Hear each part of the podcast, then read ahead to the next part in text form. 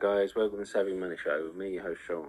This is a quick one discussing IPOF and the SpaceX rumours.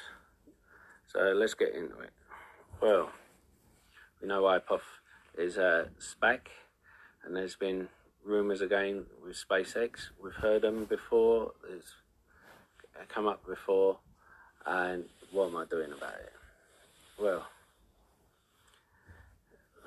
let's get it. They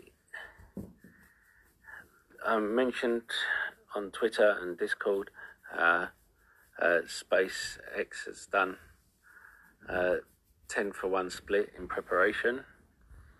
This is this doesn't affect their company in any way, as any split does, but this is so if any workers have paid, say, $50 a share or $60 a share for, mm-hmm. or giving up benefits worth that much for a share in it, and then when it comes to,